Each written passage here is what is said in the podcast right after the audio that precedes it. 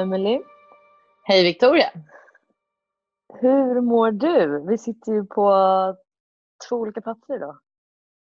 Jo, men jag mår bra. Jag eh, mådde inte så bra när vi egentligen skulle spela in podd Nej. i torsdags.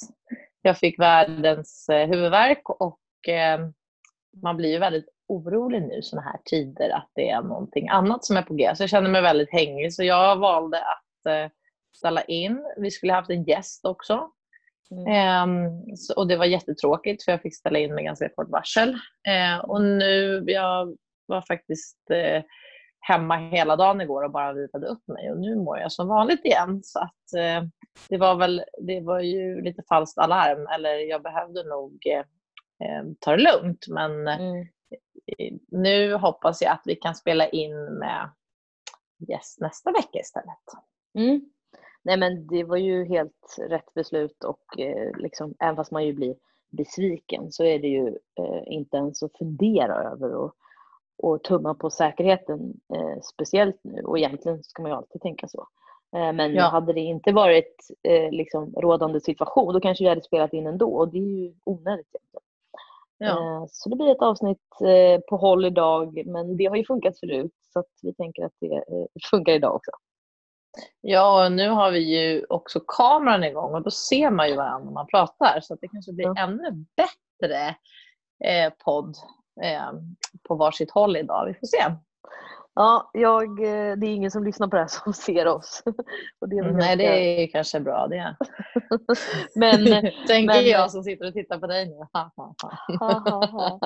ja, jag har en, en slippardag deluxe. Eh, ah, skönt det var, ja, det är väldigt skönt. Jag har lyckats vända lite på dygnet. Jag jobbar eh, mycket hemifrån eh, och folk är ju inte lika på tårna liksom, klockan åtta jobbmässigt eh, som annars. Liksom.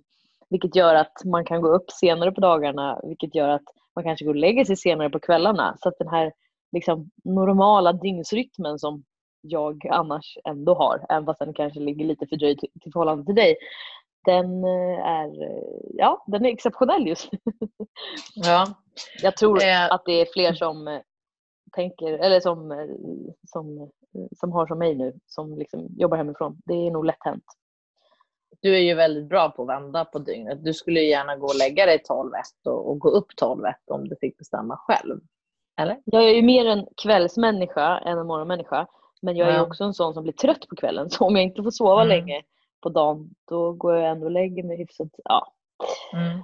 Men nej, du är mer rutinmänniska, ja. Ja, verkligen. Vi var ju i Skåne i eh, måndags med Kopper, som jag, jag har redan kommunicerat ut det på eh, mina andra sociala medier, eller på bloggen, att hon tyvärr har lyckats dra på sig en skada. Och då åkte mm. vi till Jonas Tornell i Skåne, som vi har använt i många år. Han var ju tidigare landslagsveterinär.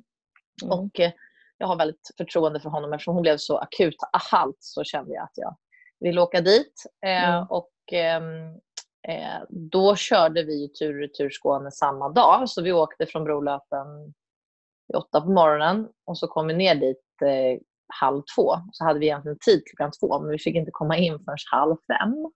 Oj. ja, och sen tror jag att vi rullade vid åtta eller något sånt eh, från Skåne.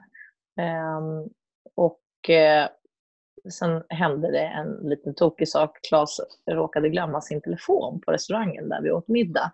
Så vi hann åka en timme innan vi eh, upptäckte det. Så fick vi vända. Mm. Så det blev liksom, hemresan tog två timmar längre. Eh, så vi var väl hemma vid tre och så somnade man vid fyra. Eh, och sen sov jag ändå till tio. Mm. Eh, men jag klarar ju inte av att ändra eh, min dygnsrytm sådär. Jag blir jättepåverkad. Det är jättesvårt mm. att komma tillbaka och man är trött i flera dagar efter en sån där mm. vad heter det? mastodontkörning. Eller, det kanske var därför du eh, hade känningar några dagar senare i huvudet. Ja, exakt. Nej, men jag blir jättepåverkad. Och det är mm. ju, man ska ju kunna jag tänker på alla gånger man åker på alla utlandsresor och tävlar och allting så, så ska man ju liksom tåla sånt där också. Men jag tycker det är jättesvårt. Och samma sak om jag ska åka på semester och det är något billigare flyg som går så sex på morgonen som man måste upp fyra, då jag vill aldrig ta de flygbiljetterna. För jag tycker det är så hemskt. Jag tycker det förstör så mycket att bli så där trött. Det tar mig mm. flera dagar. Liksom. Mm. Eh, jag vet inte hur man tränar på sånt. Jag tänker på alla så som jobbar natt. Eh, hur man hittar en rytm. Eh, mm. Ska man utmana, alltså, folk säger att man ska utmana sånt som är obekvämt. Ska man utmana sånt där eller ska man inte göra det? Jag kan inte. Jag vet inte. Vi får fråga en expert. Nej. Ja, verkligen. Nej, men och eh, även folk som reser mycket i jobbet. Alltså så här, eh, i, till andra tidszoner tänker jag också är ju superexponerade för det där med att byta eh, dygnsrytm. Eh, ja. Jag tror också att jag hade haft svårt för det, även fast jag ju har lätt att gå till senare kvällar och senare morgnar. Så att just kasta sådär mycket är ju framförallt, alltså det tycker jag ju bara blir värre ju äldre man blir. För när man var yngre så ja. hade man ju inget problem med att vara uppe till fem och sen så gå ut i stallet klockan åtta eller nio. Um, men det har jag svårt att göra idag och fungera. Fast jag, har ju, jag får ju migrän med aura så, där, så att man, man inte ser någonting och så man håller mm. på att slå in en spik i huvudet. Jag får inte det så ofta, men om jag får migrän med aura så är det alltid när jag eh, inte har sovit. Så det kommer mm. nästan alltid som ett brev på posten om jag inte har sovit. Så jag var mm. nog likadan när jag var yngre, att jag hade väldigt mm. svårt att, eh, att tumma på det här med sömnen. Och det kanske är någonting som stressar mig också eftersom att jag vet att jag kan få migrän. För det är en väldigt hemsk upplevelse. Så att jag tror ja. att, man, att min sömn har blivit väldigt påverkad av det. Att jag är så mm. väldigt rutinfast med det för att försöka slippa det. Mm. Jag har också migrän men inte med aura. Eh, men eh, ett huvudvärksbarn av rang och då märker jag också att när jag tummar på saker så eh, Typ nu då till exempel jag satt hemma och jobbade häromdagen och hade ganska mycket att göra och sen så tänkte jag att jo men jag ska ut och springa på lunchen eller så här, göra någonting och sen så går tiden och så tänker man så ah, men jag gör det senare, jag gör det senare.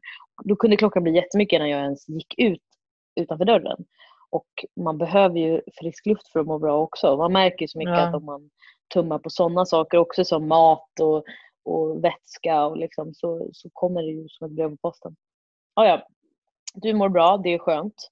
Eh, vi har lätt att få huvudvärk men eh, det har vi inte idag i alla fall. Nej, exakt. Hur mår hästarna?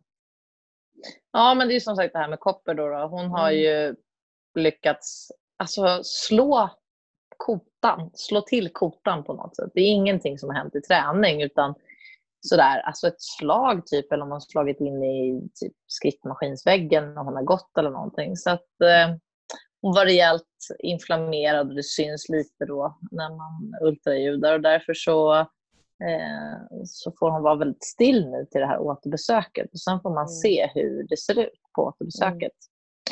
Och ska det hända någon gång så kanske det var bra att det hände nu, men jag tycker att det är jättejobbigt. Det påverkar jättemycket när man har satt upp mål och det är den, alltså jag tycker att det är den roligaste hästen att rida såklart eftersom att vi har mm. kommit så långt och det kändes som mm. att vi var så väldigt bra på väg nu. Eh, och sen när de blir så där dåliga, så att de blir så där halta att de måste stå helt still på box och bara få gå ut och ledas lite, då känner man sig som en, jag, jag känner mig alltid som en ganska dålig hästägare på något sätt. Att man, de förstår ju inte varför de står i boxen. Mm. Så det blir ett moment när alla andra hästar går ut så blir de ganska stressade och man ser att de är lite otåliga och eh, tycker att vi har ändrat på deras rutiner. De förstår inte varför. Så det, det är bara jobbigt rent mentalt bara det varje dag nu. Liksom. Mm. Att titta på henne och att hon inte får vara en häst. Liksom. Ja, alltså att få gå ut och röra sig som en häst. Och det här kommer nog gå ganska fort om vi gör helt rätt. För att mm. veterinären var ganska lugn och det är ju positivt. Men mm. det är ändå bara superjobbigt. Mm. Ändå. Jag mm. vill ju bara rida henne och liksom vara med på den här resan och hon är så fin. Mm. Men tålamod. Ja, vi hoppas på ett snabbt återfrisknande. Vad säger ja. Men eh, har inte du lite uppdatering till oss gällande din häst? Eh, jo, men det har jag. Eh, jag har ju, eh, det tror jag sa förra avsnittet, att jag, då hade jag ju precis varit på första kontrollen på Lövsta. Eh, så nu har vi planerat in att dra igång allting i, bör- i slutet på maj, början på juni och tiden går ju väldigt fort så det är ju snart. Eh, och det känns väldigt spännande och ja, jag är så taggad på att liksom komma igång bara. Eh, Mm. Så att man, alltså, det kan ju ta lång tid. Eh, man vet, alltså jag, det är ju första gången jag gör det här och även fast du har gjort det så är det ju en, man är ju liksom nervös och så därför vill Mm. man ju bara så här, man, ju mer man vet desto lugnare kommer jag ju bli. Så, så ju längre Mm. tid vi kommer in i det här projektet så kommer det ju bara bli roligare och roligare. Så just nu är jag mest nervös och förväntansfull för att jag, ja, men jag är supertaggad på det här och så får vi bara hålla tummarna att allt går bra. Men, men tidsplanen är liksom att dra igång det här ja, men om ett par veckor ändå. Så det, det är väl den uppdateringen jag har och fram tills dess så går min häst eh, på en lösdrift och lever livet som en häst. Eh, motsatsen Utan skor? Till, utan skor. Tyvärr motsatsen till det Kopper gör nu då eftersom att hon inte ens får gå ut. Nej Ja. men eh, eh, det var ett beslut som vi tog bara för att ja, men hon, hon ska inte tränas och ridas inför Eh, ETn och, eh, eller ET-försöken och ehm, det är väldigt bra att stärka hovarna eh, utan skor. För att alltså, om en häst tränas så behöver den ju skor mer eller mindre för att hovarna inte ska gå sönder.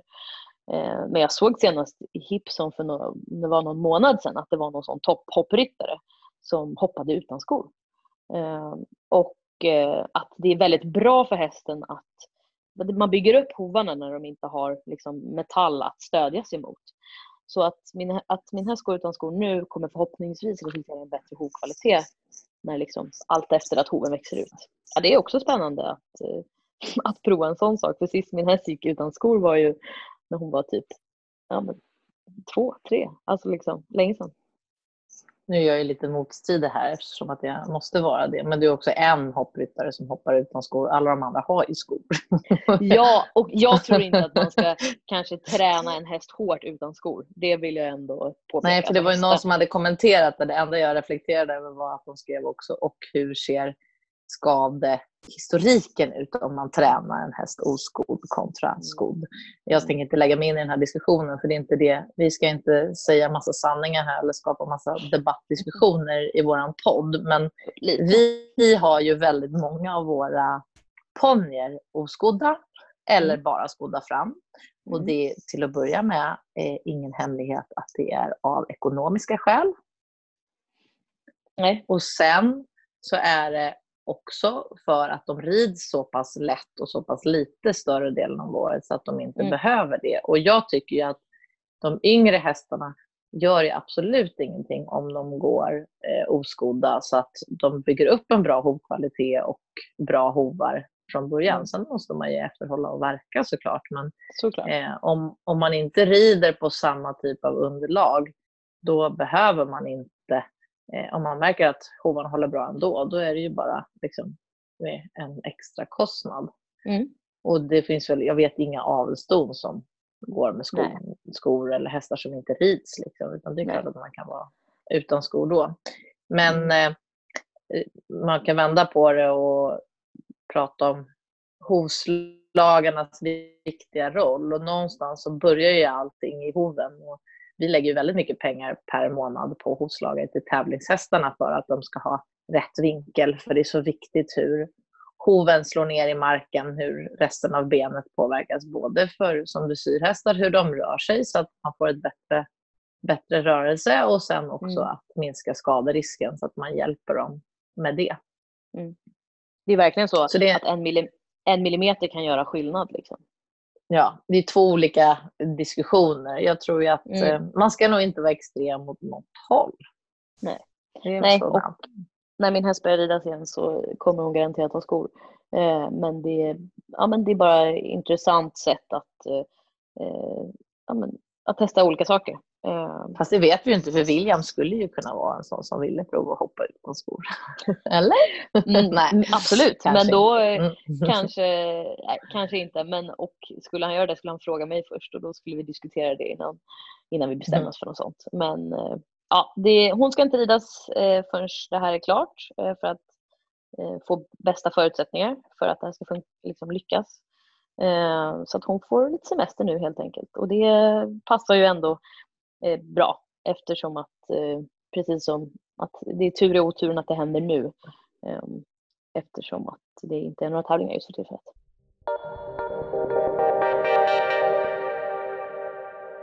Veckans fråga då.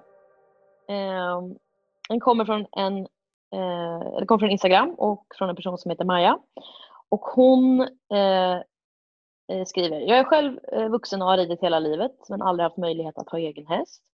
Men nu börjar möjligheterna växa fram och målet är att inom några år få äga min första egna häst. Vad är era tips till en vuxen som ska köpa häst för första gången? Eh, hon skriver själv att hon är en hobbyryttare. Men alla tips hade varit roliga att höra.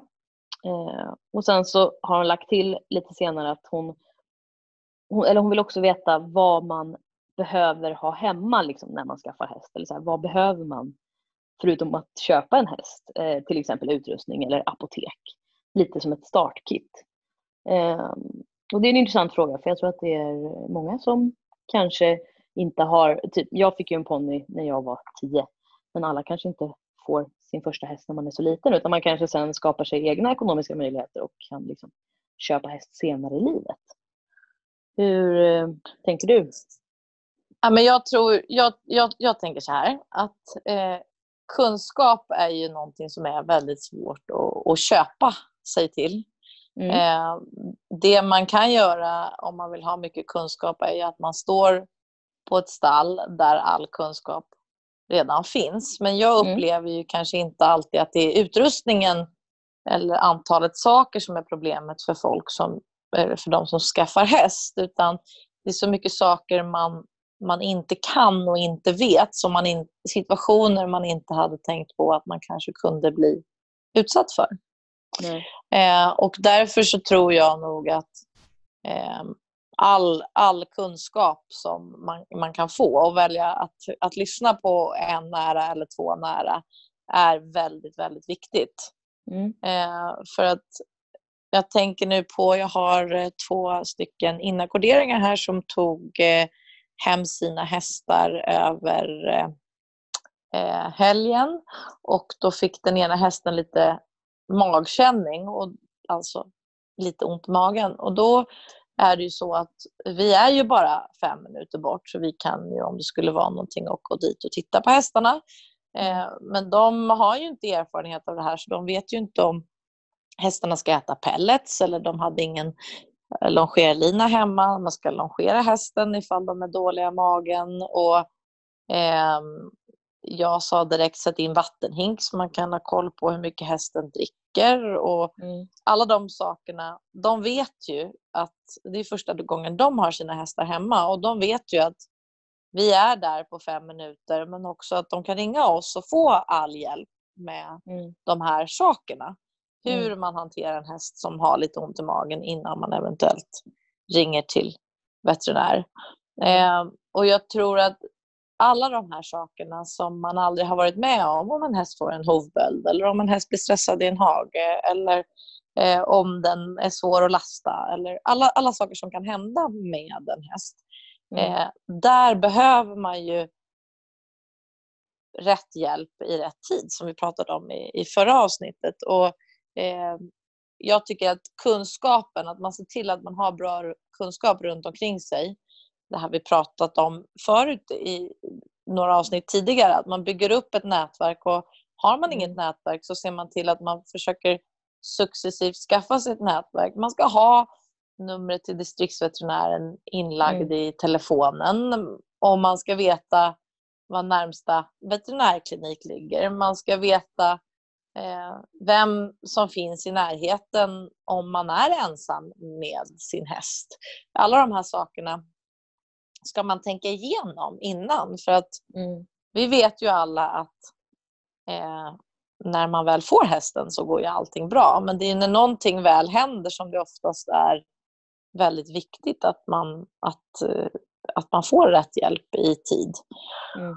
Och jag tänker på det här med apotek. Vi har ju, för det var ju en del i frågan vad man skulle ha i, i form av apotek. Vi har ju det viktigaste tycker jag är ju alkoholsprit och bomull och eh, någon typ av bra gasbinder och sen någon elastisk linda man kan ha runt om de får om det blir blödande sår så att man måste göra rent fort och lägga om bandage. Men ja. det är också så att när det blir så pass allvarligt så att det är ett krisläge, då måste man ju ändå ha en veterinär som mm. kommer ut. Mm. Eller Ehm, om man måste åka in till klinik så måste man ha tillgång till en transport eller en lastbil. Ja, precis.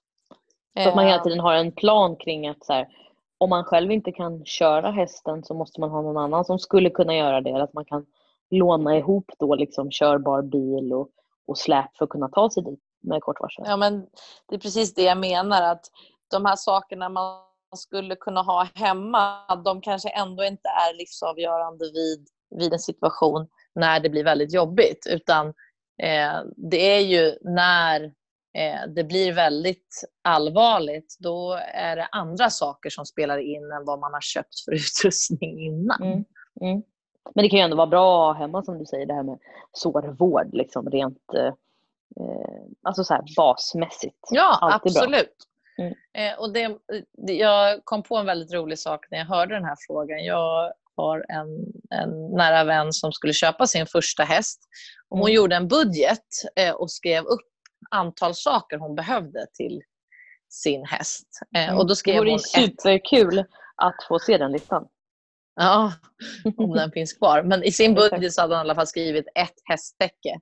Och det kan jag ju säga eh, till alla som vill köpa häst. eh, Att eh, om man tänker klippa hästen och rida på den, då klarar man sig inte särskilt eh, länge på ett täcke eftersom att de Nej. ska ha regntäcken och de ska ha flugtäcken och de ska ha svettäcken och de ska ha vintertäcken.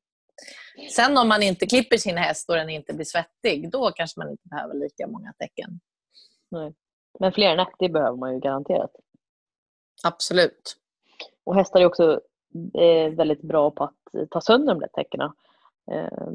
Jag förstår inte hur, men de lyckas ju alltid på något sätt.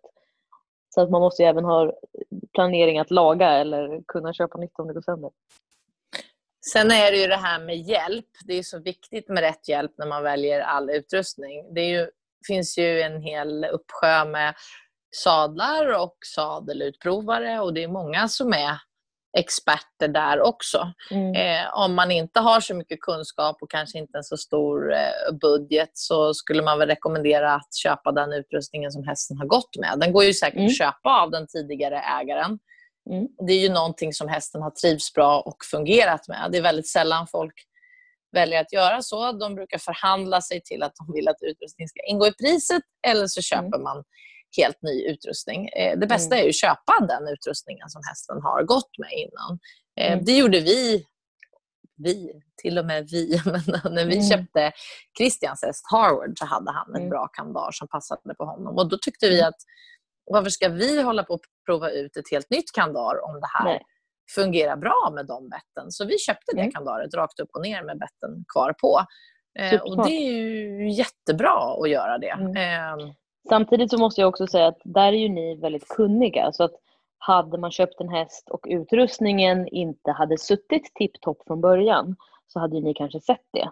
Men om man är då inte lika erfaren som ni är och inte har köpt lika många hästar och sett lika mycket hästar och utrustning genom eh, åren så samma sak där. Man kan ju typ, när man veterinärbesiktar hästen så skulle man ju bara kunna slänga in så här det var någonting som slog mig nu, jag vet inte om det funkar så här. Men typ eh, verkar det som att hästen trivs med den utrustningen den har. För att man kan ju också köpa en häst som, eh, där ryttaren eh, innan har en sadel som ligger jättedåligt. Alltså att, och där är jo, ni fast bra, de har ju ändå, hästen, hästen har ju ändå gått igenom veterinärbesiktning. Alltså, så dåligt kan ju inte sadeln ligga då. För att om Nej. den hade en så pass dålig sadel så hade den ju haft ont i ryggen på den veterinärbesiktningen.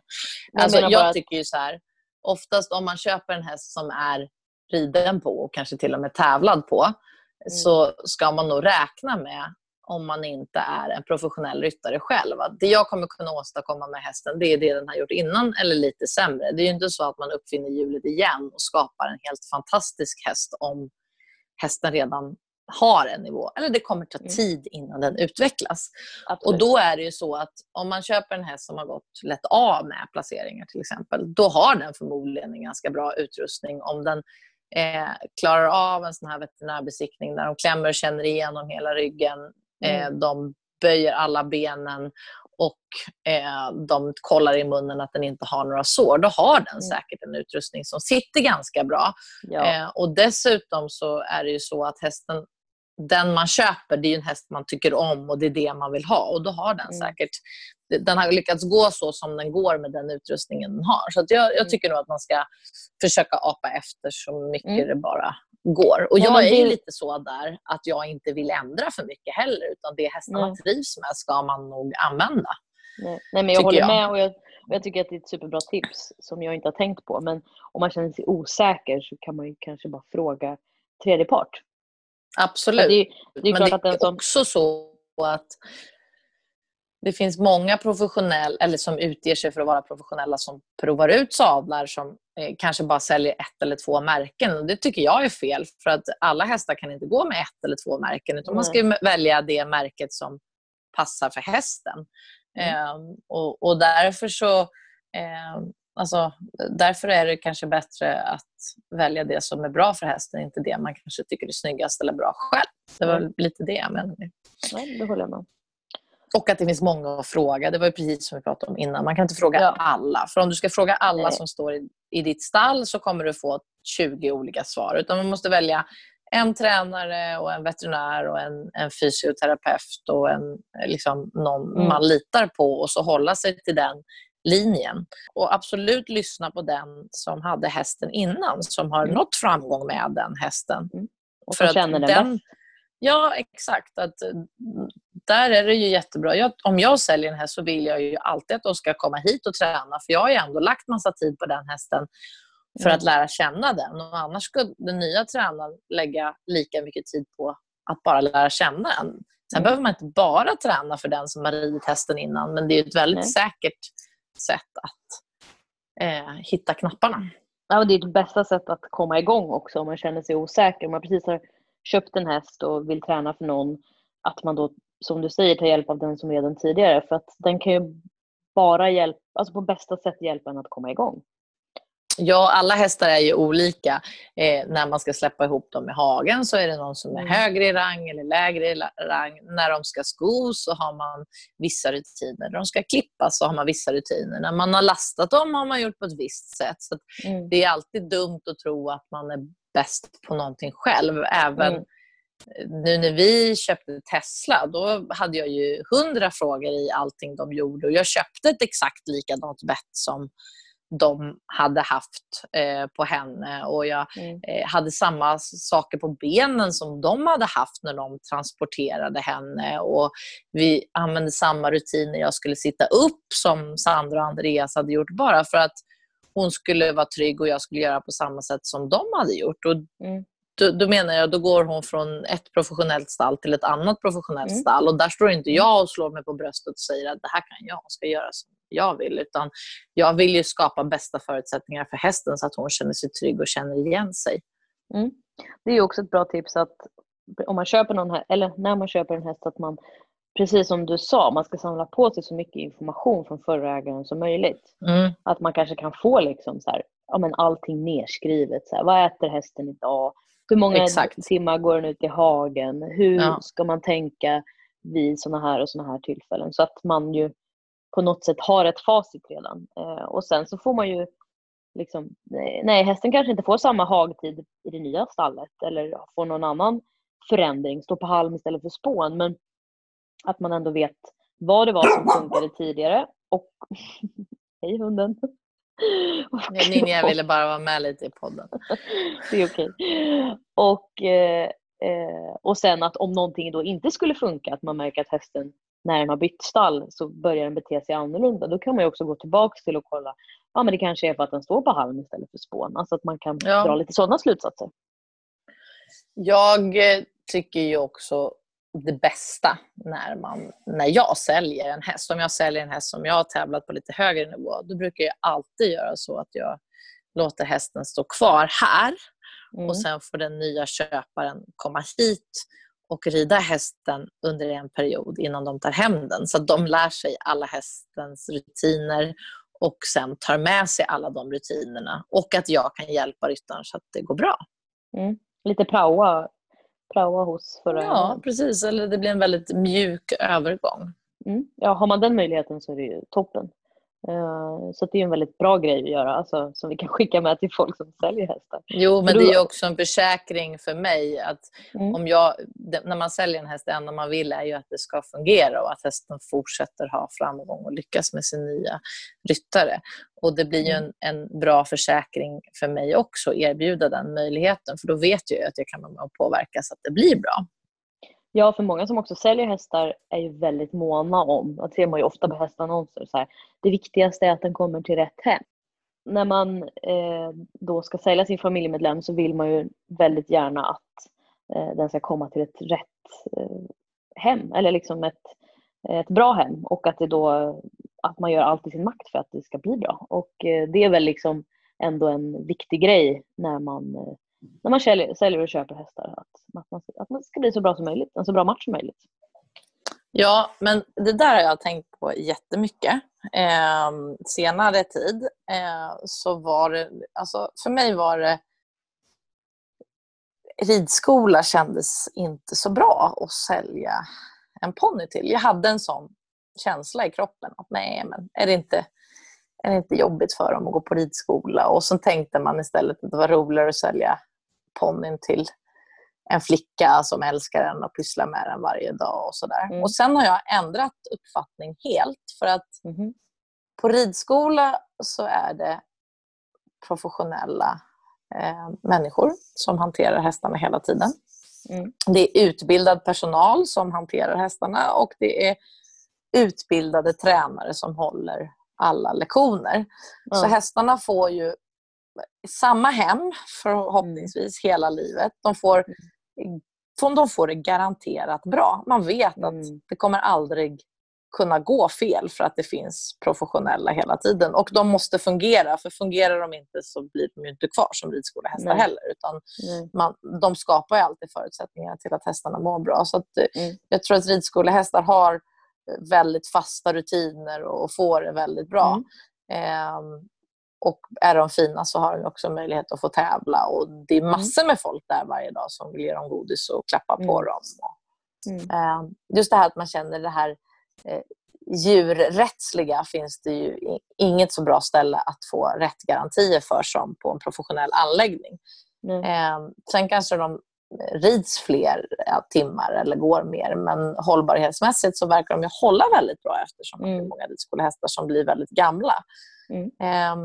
I jämförelse då mot om man säljer en till exempel, det här är bara ett exempel, det har kanske inte hänt, men om man säljer en ponny till en, en icke hästig familj med en, ett barn som precis har börjat lära sig rida så kan det gå väldigt mycket fel. Det kan gå fel i Mm. bara när de lastar hästen och stoppar den i transporten. Det är en okunnig förare som kör lite tokigt så ponnyn blir bredåkare eller börjar lägga sig ner. De kanske Mm. släpper den på ett för kraftigt bete så den får fång eller Mm. eh, släpper ihop den med fel häst så den blir sparkad. Eller, alltså det, Mm. Den kanske inte rids rätt i form så den får ont i ryggen. Eller den Mm. kanske eh, inte rids tillräckligt mycket. Eller, eh, Eller alltså, hit för det kan, mycket. Precis, det kan bli så mycket mer fel. Så att, eh, Mm. eh, vad man tycker i hjärtat är gulligt att en flicka ska gosa med en ponny Mm. kanske inte är det bästa djurrättsliga för en häst. Eh, Och där har jag liksom, med åren när jag har eh, ja, eh, jobbat med det här lärt mig Mm. att eh, professionella människor och kunskap det är Mm. oftast alltid det bästa för eh, djuren. Och, eh, därför så tycker jag att om man kommer tillbaka till det här ämnet med, med vad man ska tänka på när man skaffar häst, det är att det, det kan bli så fel för att man inte vet och då är det så mycket Mm. bättre att ha rätt hjälp. Och då har man inte möjlighet att ha hästen kvar hos eh, den som man har köpt den av och man egentligen har tänkt att ha hästen hemma själv och det är ens första häst. Man har ett litet stall. Så kanske man ska under inskolningsperioden ha den i ett stall där det finns många professionella Mm. så att man får hjälp med alla de här frågorna man har Mm. I början. Ja. För det är När- som att man skulle få barn utan att ha tillgång till BB eller barnmorska och ingen man kan fråga. Alltså, eller? Är inte det Eller ungefär BVC. samma sak? Jo men absolut. Ja. Och när jag fick eh, min första ponny, eh, Farabella, som vi ju köpte från er, Eh, jag hade ju helt okunniga eh, föräldrar inom häst, men de ville väl och pappa var bra på att köra mig. Det var väl det enda han kunde. Eh, då, fick vi, eh, då flyttade vi in i ett stall där de var väldigt erfarna och de liksom, det var ju som, det var någon sån samförståelse men ni såg ju till att de visste vad det var de fick. Alltså, det var liksom som en deal att så här, nu kommer den här tioåriga tjejen, hon har en ponny, den är rätt okomplicerad, men kan ni guida henne i det här? Och sen hjälpte ja. ju de mig i liksom de närmsta fyra åren minst och var liksom som mentorer och såg till att jag fick den hjälp och stöttning jag behövde. För rent krasst, när man är tio år gammal, då kan man ju inte ta hand om en ponny själv. Och eftersom att jag inte hade så kunniga föräldrar så var det väldigt viktigt att behövdes det andra människor runt omkring mig som kunde stötta mig. Eh, och det var ju superviktigt. Eh, och nu tror jag inte att den här eh, personen som har ställt frågan kanske sitter i samma situation, tio år gammal och ska köpa eh, ponny. Men att vi återigen kommer till det här med att ta hjälp. Att, liksom, att ha någon eh, som liksom, en till två personer som man kan bolla med, att ha en tränare som man litar på, att kunna ringa den förra ägaren och ställa frågor eh, om saker och ting uppstår. Det är superviktigt. Ja, verkligen. Mm. Det är superviktigt. Men sen superkul eh, om personen som har skickat in frågan eh, köper häst och eh, kommer få många fina år tillsammans med den. Det är ju eh, typ den bästa känslan i världen. tänker jag. jag. jag. tänker också på det här vart man ska köpa häst. Jag, jag har letat mm. lite hästar och hjälpt kunder att leta hästar. Mm. Och eh, det är många som söker sig utomlands för att det är spännande. Det finns så himla mycket fina dressyrhästar i Tyskland och Holland och så. Mm. Men om vi pratar om det som vi har pratat om nu, fram tills mm. nu, så är det ju mycket svårare med den typen av research och eh, hjälp Verkligen. om man köper en häst utomlands ifrån. Eh, för att då tar ju liksom, informationen tar ju ofta slut vid, vid eh, banktransaktionen eller överlämnandet ja. av hästen. Sen står man ju mm. där och sen kanske man kan mejla eller smsa men det går ju inte att bara eh, åka över med hästen och få hjälp om ett problem Nej. har uppstått. Eh, och, och det är väl det jag känner att det finns sånt värde i att man köper häst av någon man känner och som man mm. litar på. För blir det fel då kan man ju kanske också lämna tillbaka hästen eller byta för att man känner varandra och säljaren vill mm. väl. Men köper man ifrån mm. ett handelsstall utomlands då har man inte samma möjligheter. Nej men verkligen. Alltså... Köper man häst utomlands ifrån så är det inte samma lagar som gäller som i Sverige heller. Nej, och någonstans den här personen som skrev in den här frågan eh, eh, sa att hon var hobbyryttare och jag skulle inte rekommendera någon hobbyryttare att köpa en häst eh, från ett försäljningsstall utomlands. Eller tänker du annorlunda? Nej, men man kanske kan lyckas med det också men då måste man ha väldigt bra hjälp mm. med mm. det köpet. Att man har någon mm. med sig som, som eh, går i god för en. Eh, och det, jag vet inte riktigt varför det skulle behövas. För vi har ju fina hästar i Sverige som utbildas Nej, på hög nivå. Sen förstår jag att det är många tävlingsryttare som kanske letar häst utomlands och söker sig utomlands för att man Absolut. vill ha ännu bättre kvalitet. Men jag, jag tycker också att det är svårare att köpa häst utomlands än i mm. Sverige. Jag gjorde ju en Nej, men... sån resa innan vi köpte Tesla och då eller vi, det är ju Katarina som har köpt Tesla, men vi var ju med i hela mm. processen. Mm. Eh, och, och då, det var ju väldigt mycket nya saker man stötte på när man var intresserad av ett par hästar utomlands mm. som man trodde att man som professionell inte skulle behöva vara med om. Och Det handlade ju mm. både om inköpspriser och felaktiga plåtar och så vidare. Mm. Och om när man kommer som ett ganska relativt känt namn utomlands och får vara med om det så kan man ju bara tänka sig vad man utsätts för om man eh, är lite okunnig. Ja, men verkligen. Alltså leta häst i Sverige. Det finns väldigt mycket bra, eh, och bra raser och bra hästhållning. Så att är man, jag, jag, jag köper också att eh, tävlingsryttare går utanför Sveriges gränser. Men är man hobbyryttare så skulle jag stanna in, innanför Sveriges gränser. Ja, och nu kanske det är massor som hör av sig och säger att vi har, rekommenderar fel, men vi går ju bara utifrån den mall som, som, eh, som vi följer. Och jag säger ju här i podden vad jag säger om en elev kommer hit och frågar mig. Och då, jag håller ju samma linje i den kunskap jag sprider även utanför. Att någonstans så, mm. eh, man ska ta den hjälpen som finns nära en, för då har man mm. mycket lättare att att få hjälp längre fram också. Och för att det ska bli liksom hållbart bra helt enkelt. Mm. Ja, det var väl eh, det var väl våra tankar om, om hästköp och eh, återigen eh, lycka till med att hitta eh, din framtida bästa kompis och förhoppningsvis kan ni lära varandra saker och ha väldigt mycket glädje av varandra i många år. För att ha en egen häst, det är ta mig tusan det bästa som finns. ja, det är det verkligen. Men jag tycker du får väldigt gärna fortsätta skicka in frågor. För det kommer komma upp massor med frågor i den här processen som vi inte tänker på förrän frågan ställs. Så att det där kan ju vara en följetong gärna, kanske när man börjar leta häst. Eller, eh, vi vet ju ingenting av vad... vad var det Maja hon hette? Ja, Ja, vi vet ju ingenting av vad Maja letar efter eller vad hon Nej. har för kunskap innan eller vad hon ska ha hästen. Men eh, kom gärna med fler frågor så kan vi hjälpa dig på vägen utifrån mm. hur vi tänker. Mm. För det här är ju ingen, det säger vi ofta, men jag är väldigt tydlig med att jag har inte skrivit någon, någon faktabok som jag säger att alla ska följa. Alla får välja att lyssna på våra råd eller inte göra det. Ja, det här är ju bara hur vi gör. Ja. ja, jag håller helt med dig där. Eh, så hör av dig igen Maja. Kul att du skickade in en fråga och eh, fortsätt gärna att skicka in frågor till eh, barbackapodden gmail.com eller vår Instagram barbackapodden. Och någonting som ni absolut inte får missa den här veckan det är ju att vi har en, en tävling på vår podd, eller på vår podd, på vår Instagram. Eh, vill du podden lite? har ju en tävling. Podden har en tävling, men ja. den utspelar sig på Instagram eh, Podstagram. Vill du berätta lite om tävlingen, Emelie?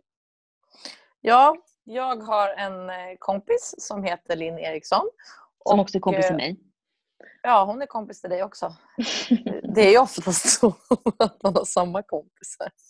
Ja, hon, har, eh, hon målar jättefint. Hon målar mm. fina tavlor och fina glas och fina eh, muggar.